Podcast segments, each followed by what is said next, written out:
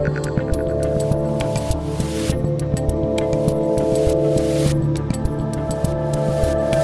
hello there, good people of the internet. I am Dave Rubin. This is the Rubin Report Direct Message for the first day of July 2021. That's right, it's July 1st, 2021. The summer is here, couple days away from the anniversary of the birth of America. I'm in a good mood. We're going to be doing a Q&A for you. As always, subscribe to the YouTube channel, share the videos, tap the notification bell, and see what happens. Before we get uh, to the Q&A, uh, I'm also going to be doing one quick story on uh, Lord Fauci because now he's kind of like, yeah, wear a mask, don't wear a mask. Ha, who the hell knows at this point? Uh, but before we get to all of that, I want to talk to you guys about Raise American. You know, I'm thrilled to welcome Raise American as a new sponsor to the show, a company who raises the bar for premier organic grass fed beef all over the country. For more than 15 years, Raise American has been honing its processes to provide lovers of beef the ultimate eating experience. From the feed to the cattle to the steak,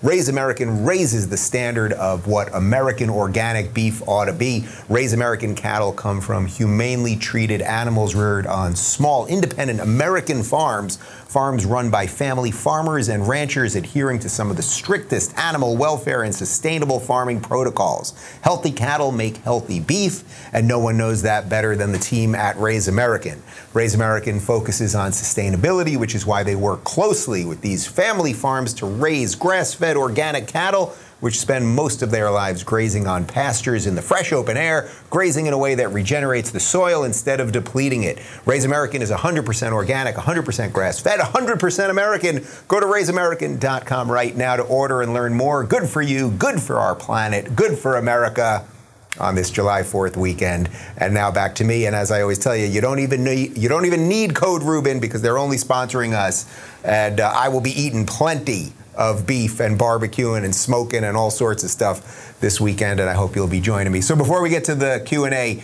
uh, I just want to show you this quick video of Lord Fauci, the infallible Fauci. Don't wear masks, wear masks, maybe wear masks. Who the hell knows? This is his latest update. Is it safe for us to go out and watch baseball games if we've been vaccinated without a mask? The answer is yes, Joe. I mean, nothing is perfect, mm. nothing 100%. There's no intervention. But when you that you could say is absolutely 100%. So there will be people who are vaccinated who might get infected. That's going to be a very very low number relatively speaking. So right now, that's the reason why the CDC recommendations have not changed, Joe. If you are fully vaccinated, you can go without a mask indoor and outdoor even though the general uh, recommendation is you don't have to wear a mask, I'm deciding I want right. to wear a mask. Joe, there's nothing wrong with that. That's individual decision. You have to separate that from a broader recommendation from a public health agency like the CDC. All right, so I will give Fauci a little credit here. This idea of individual decision, individual choice, you guys know I believe that. And, you know, if you want to wear a mask, you can wear a mask. If you want to get vaccinated, get vaccinated. If you want to get vaccinated and wear a mask, you can do all that. So I'm kind of on board that. But notice he doesn't give you any numbers there. So he's saying, yes, it's safe to go to a baseball game outdoors if you're vaccinated. He's saying nothing is perfect. You know, I say that all the time. There's no perfect system here. Uh, what I don't love about this, though, is even though he's talking about individual choice. Like, notice he doesn't give you any numbers. Like, yes, if you're outdoors and you're vaccinated and you wear a mask, you're going to get, I don't know, 5% more coverage, 10%, 15%. 1%, because there really isn't any numbers on that. So when he's kind of being like, yeah, wear the mask because there's nothing wrong with it, well, there kind of is something wrong with it in that we'll never take our masks off. A certain set of people are just never going to take them off because they've been confused by the science, or what I would say at sometimes is quasi science. And then there's just this idea that it's just okay for us to just walk around forever wearing masks, not even sure why we're doing it. Of course, there was the video and some still pictures from uh, July of 2020. So basically, a year ago, right now, where Fauci was actually at a basketball, uh, baseball game, and he had his mask down. Now, maybe he was eating, maybe he was drinking, but it all just leads to this very conflicted sort of mess related to all of this stuff. Suffice to say, I hope that whatever you're doing this weekend with your friends, with your family. I hope you're barbecuing. I hope you're celebrating America. I hope you're drinking some ice cold beer or whatever you like. I hope you're in jumping in the pool and having fun and playing sports and all that good stuff. I hope you're doing all that and celebrating this wonderful, free, spectacularly great place that's struggling right now. It's a struggling. We get it but we still got something good here. And I hope you're doing it uh, respectfully for yourself and the people around you. And I think everyone is going to be okay. That's my crazy. You know, I'm a dreamer, and I think everybody's going to be okay. I just, I just believe that you know how to make the right choices for yourself. I'm, I'm a crazy right wing nutbag. What can I tell you? All right, guys, we got a ton of questions at RubinReport.locals.com. We mixed it up as always, so here we go. Harry says, Who has been your favorite interview ever? So, you know, I get this question somewhat frequently. And, and one way that I answer it is that when I sat down with Thomas Sowell, which we shot on location in Stanford a couple years ago, it was actually the only time, truly the only time that I've ever been somewhat nervous for an interview. I, I just don't get nervous about this stuff when I'm on stage performing or opening for Jordan Peterson. I just don't get nervous. I don't know. I'm supposed to be doing this, so it doesn't really make me nervous. For some reason, that one I was kind of like a little like you can hear it if you go back to the to that interview. You can hear it at the beginning. My voice is a little softer. It's it's kind of cracking a little bit. I was a little nervous for that one. It was just wonderful because I was sitting there with a legend. Like you know you're there with a living legend, a guy who probably deserves a lot more credit than he gets. And and un, you know he's 91 or 92 right now. And when when he's gone one day, hopefully he has many more years uh, with us here. But when he's gone one day, it's like I'll be able to say, like, I sat down with that great guy and that that incredible viral moment. You know, what woke you up to Marxism? Uh, facts. Like that thing has been seen millions and millions of times. It's in documentaries about Thomas Sowell. People quote it back to me all the time. Like that's just so cool that I was like a little piece of that. So I would say that one, and then really I do have to say that my my first ever in-person interview with Jordan Peterson, because then our lives became intertwined, and and I think so many of you found me because of that. So many of you found Jordan because of that like and then that it was when the whole IDW thing was really coming together and I then ended up on tour with Jordan and it was just like there was something so cool happening in that room and that in that first interview that I did in studio with him I had first done a, a, Google Hangout with him when we didn't have a studio yet. We had just moved, and it was very grainy and choppy, and I, I, couldn't understand everything he was saying even because it was coming in and out. The video was the quality wasn't great. We were jacking our neighbor's internet because we didn't even have internet yet. But when I first sat down with him for that 12 rules uh, for life interview, and we went through each rule, it was like it felt dense and real and important to me. And then to think that I got to spend a year of my a year and a half of my life like talking about that stuff with people and seeing people turn their lives around. It's just it's awesome. That's a privilege that I have. That that the things that I've done in these studios and the conversations I've had, I've, I've seen the real world examples of how they can make people's lives better, and that's pretty much as good as it gets.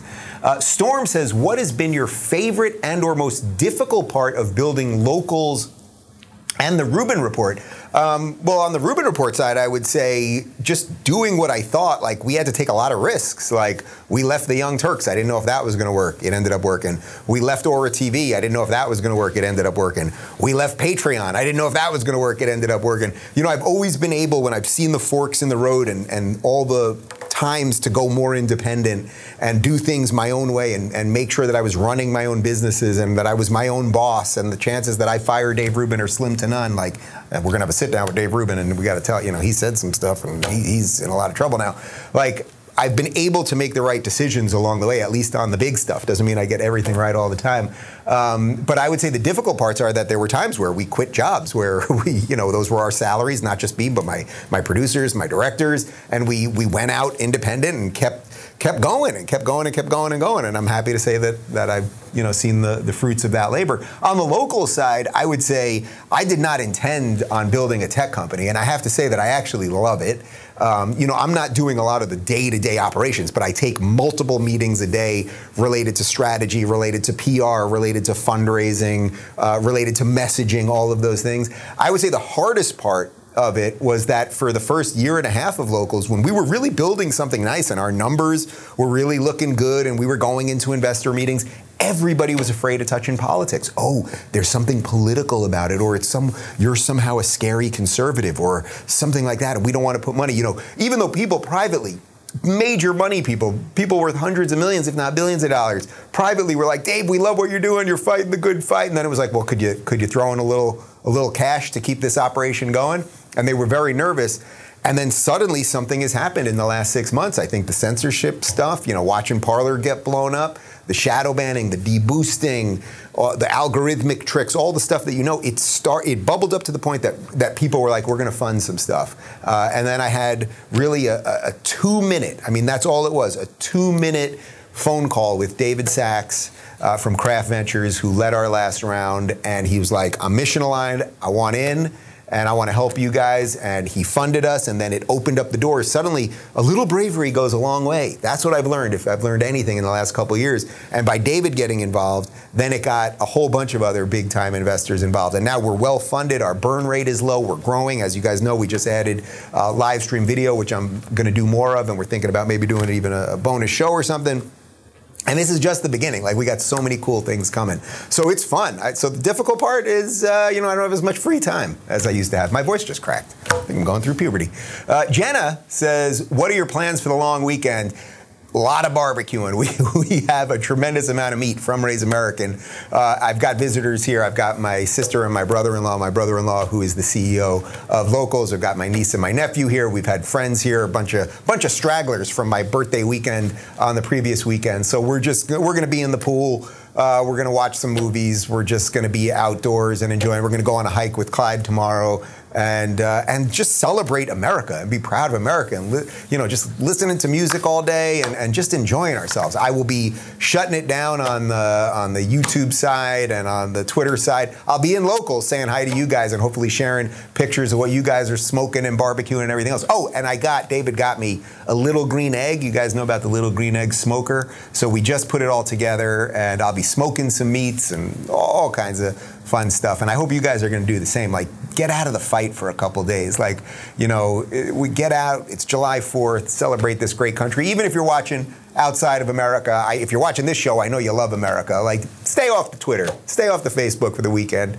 Uh, if you want to share some food and fun, you can join us at Locals. Uh, Anita says, "What was your favorite part of the Trump interview, and do you agree with the part you had to block on the YouTubes?" Oh, Anita, you're trying to get me. You're trying to get me, Anita. My favorite part of the Trump interview. Well, you know when he said to me, well, first off, he laughed a couple of times, and it was just nice to like, like it felt genuine to me, right? It didn't feel like it was just like, like laughing just for the sake of it. It felt kind of genuine when I said that thing to him about, you know, what are the chances I'm going to be on YouTube at the end of this, and he, he kind of laughed with the 10%, and then later in the interview, he's like, "You're screwed, man. You're screwed." Like he really did enjoy it. And by the way, I heard from his people after that he really did enjoy it, and we're going to do something else, uh, hopefully in the not too distant future. Uh, my favorite part, though, was when I asked him about how in the 80s he was saying the exact same things, meaning he was on Oprah, he was on Donahue, he was on David Letterman, saying the same exact things that he was saying now. And he said he said something to the effect of that was a great question. Like I haven't heard that before. And like that's a cool thing to hear as an interviewer. I mean, think how many questions this guy has been asked over the years. And I thought it was just totally relevant because I do watch those interviews when I'm doing cardio. I, you know, I, a lot of people do cardio, they listen to trance music or something to get their blood pumping. I watch old Ronald Reagan interviews. I watch old Donald Trump interviews. I watch. I've been watching some documentaries on Abraham Lincoln and, and Thomas Jefferson. I don't. I'm not really sweating that much. It's just kind of a. I'm strolling along with them. As for the, do I agree with the part you had to block on the YouTubes? Um, let's just say I'm happy to be here on YouTube, and I think it's a wonderful platform for all people of all walks of life. Thank you very much. Uh, Joe says, Are you planning on putting your entire YouTube library here on locals for when they blow up your YouTube? People still have access to all your interviews. Yeah, so we put up everything as is, right? So we put up all our direct messages, all our interviews, and everything. But you're talking about the, the archives from before. We've started putting up some of it, and yes, it will all be on there eventually. And I just want to say this, you know, I joke about YouTube a lot. Look, I don't want to be kicked off YouTube. I think that this is an incredible platform that they've built, and especially for discovery, for new people to find you. Uh, but I love the fact that I've built a secure home on locals. And if all of this ended, if I was booted, from all the big tech stuff tomorrow. I still have a, a line of communication uh, with my main with my main fan base, with you guys. I can chat with you, text. I can still live stream. You can still access my videos and my audio. And we're working on. You know, I see a lot of people asking, but you don't have decentralized storage yet. We're working on it. You don't have decentralized payments yet. We're working on it. Like that's the cool thing about tech. Like you, you build and build and build, and then if you ever watch the show Silicon Valley on HBO, it's like in the tech world, you build, then there's a problem, then you got to do something else, and then there's another problem, then you got to do something else. Next thing you know, you're turning back, you're pivoting back, you've got a different business, and you're building something else. We're, we're on a nice path right now. We're gonna hopefully by uh, I don't think it'll happen until I get back from off the grid August, but probably in the fall we'll a- announce some major partnerships some acquisitions. There's there's cool stuff happening, uh, and it is thanks to you guys that allow me to to do all this craziness. Uh, Strillin says, "When will there be a performance with you and Jordan Peterson again?" I'd love to. I, it goes without saying. I'd love to. You know my feelings. Year and a half with that guy. Just what a freaking amazing year, and to just meet so many of you guys. To like literally every day, just meet people. I'm off drugs. I had a better job. I'm in a better relationship. I mended this friendship. I, I'm, I'm talking to my parents again, like to be out there and then you know, as, as, our tour manager said, he said this was like being with the Beatles, uh, except we weren't singing on stage. We were listening to a clinical psychologist talk about cleaning his room or cleaning your room. Like, that's pretty awesome. So I would love to tour with them again. Uh, you know, Jordan lives in Canada still, and there's all sorts of crazy lockdown situations. It's even worse than in a place like Los Angeles here in California in the States. So uh, I hope to do it again. I would definitely do it again. And one way or another, by the way, my next book, which will go on sale. I think we just confirmed this, so I don't think I'm speaking out of school. Uh, my next book, which will officially go on pre-sale the last day of July, we'll do a big push as I about to go off the grid. It's the la- I'm going to announce the book. We're going to show you the cover. You'll be able to purchase it. We're going to do a sign number situation just for that first day. Um, that will be will officially be out in April of 2022. Publishing world is kind of slow, but they get there. Uh, and then, yes, I am going to tour. I'm going to tour throughout the country. You know, I missed my entire book tour last time, which sucked. You know, we had we had like 30 theaters basically sold out across the country, uh, ready to go, and I want to get to Europe and everything else. Ania says this will be my first Fourth of July as an American citizen. Welcome, Ania. What should I bring to a potluck that I'm invited to? This is going to uh, be your first Fourth of July. Well, first off, that's just awesome. That's just awesome. We are a country of immigrants. We love people that love America, and I have no doubt that you do. And I'm, I'm thrilled to hear that you're now an American citizen. I'm sure it was not an easy trek and uh, an adventure to get here, and I know it's legally a mess. I got a friend going through it right now. It can take some time, so congratulations. That's really wonderful. What should you bring to the potluck? Um, well, you can always, you know, Americans, we love beef, we love meat, right? Oh, there goes that. That's the uh, that's the promo for uh, today's show. um, you know, uh, I've been big on tequila lately. I, know it's thought of as more Mexican. It originally comes from Mexico, but uh, check out a Clase Azul bottle, fancy bottle. It's not cheap, about 150 bucks, but you're going to give people a nice sipping tequila. Everybody's going to be happy and enjoy Fourth of July. All right, there you go. And the beauty of America is that's not cultural appropriation, that's cultural appreciation because we love Mexican things here, we love Canadian things here, we love Italian things here. That's what America's all about. We are a melting pot, people. Mark says, is there any reason that locals.com can't evolve to become the free speech alternative to Twitter and Facebook? It would not take many additions for locals to capture the most important functionality of those two monsters. So, you know, we've we've discussed it, and as I just said, we're going to announce a couple things in the fall related to all that. My feeling first was let's secure homes for creators, right? Like let's make sure I got a place for my video, my audio, chat, all as I said, all those things. I can get the push notifications out to you guys live video. Let's do that first. Secure individual people and then we can sort of build out the bigger things. So we do have bundle packaging coming. We have an unmanipulated algorithmic feed so it's it's completely chronological, and then you can filter it if you want. By we have a couple options that let you filter it, but we don't filter it for you. In other words, um, so we could replicate a Twitter type situation. And by the way, it would all be a lot more pleasant because it costs a couple bucks to get in. Like that's it. Like you know, like most things in life, you got to pay for. You got you want to get a new shirt, you got to pay a couple bucks. But for some reason, we think that these things that we keep in our pockets all the time, that these all these apps and everything should be free, and it's because yeah, we're the product. Um, I don't know that I want to replicate Facebook per se, but we're going to add as much of the functionality of those things as possible. And what's cool is we're building it all, and we own it all. We've got an incredible team of programmers, and uh, and we're doing it, and we're doing it without without going the traditional routes. We really are, um, and and hopefully over the next however many months, I can show you a little more of the under the hood stuff and how we run the business and everything, else, because it's a very cool part of just this thing that you guys are now in on with me. Uh, Carol says one of the many reasons I listen to you is that, in my opinion, you are the you are honest and genuine. You help us stay grounded. I would like to know if you are afraid of losing those qualities as you're growing your business, and if you have a plan in place to avoid this common pitfall. Thanks for what you do.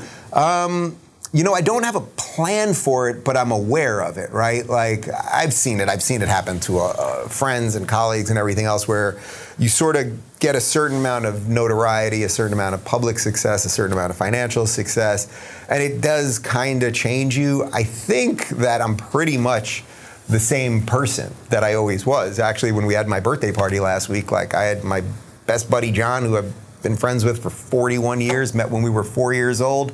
And, and I had new friends that you guys know from the show, and it's like those people all like the same guy, right? Like this, this is me. I mean, the thing is, when you turn on a camera, I do, I turn it on like 3% that's really it. Like I act the same way with my guys that are in this room right now, and I act the same way with David and my family and everything else. Um, you do always have to be aware of that. You know, you have to be aware of not falling into audience capture and only delivering you guys what I think you want. Um, I just have to basically stay true to myself, and I think if I, I think if I do that then that's pretty much the best uh, that you can do. All right, one more question for you, and then I want you people to close your computers and take off tomorrow, Friday, if you can, and enjoy the freaking weekend, people. Dixie says, What is your pick for a movie that celebrates our Independence Day?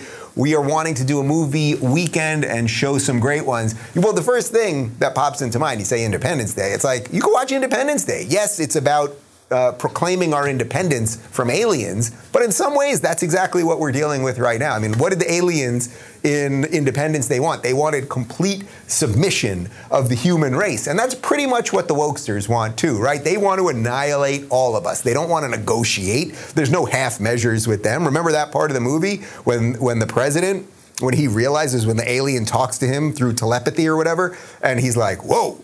They want complete extermination. Like they're not here to, oh, let's share the planet. Just like these guys, they're not really here to share the country. They kind of want us to bow forever. So alien, uh, alien invasion, very close to woke invasion. So you can watch Independence Day.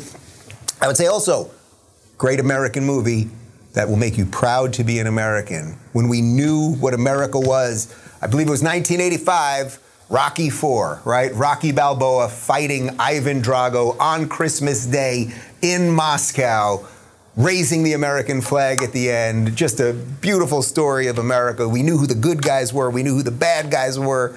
Just pretty much perfection. And uh, I'll give you one other. You know what? If you've got young kids, we've got my niece and nephew staying here. And just last night we did a movie night. We watched Addams Family Values. You see the Addams Family movies? It's the second one. It's pretty funny. That Christina Ricci, she's a good actress. I don't know what happened to that girl, but it's a funny movie, even for an adult. It's Pretty it's pretty, pretty, pretty good. Guys, part three of my interview with Christian Angermeyer, all about life extension and psychedelics and how to conquer depression and all sorts of interesting stuff. That is up on YouTube right now. Full episode, of course, up at RubinReport.locals.com. Uh, we have no roundtable tomorrow because I don't want you sitting at your computer and I want you to hopefully enjoy an extended weekend if at all possible. Uh, and as I said, if you want to share food pictures, booze pictures, American flag pictures, and videos, and whatever music you're listening to, and good times you're having with your family and friends, join us at RubinReport.locals.com. Have a great 4th of July, everybody, and uh, God bless America. God bless you guys. I'll see you on Monday. Thanks for tuning in, everybody. Be sure to subscribe and rate this podcast. And don't forget, you can watch my direct messages live on Blaze TV and YouTube every weekday at 11 a.m. Pacific, 2 p.m. Eastern. And of course, if you want to connect with me personally and get early access to my sit down interviews, join RubinReport.locals.com.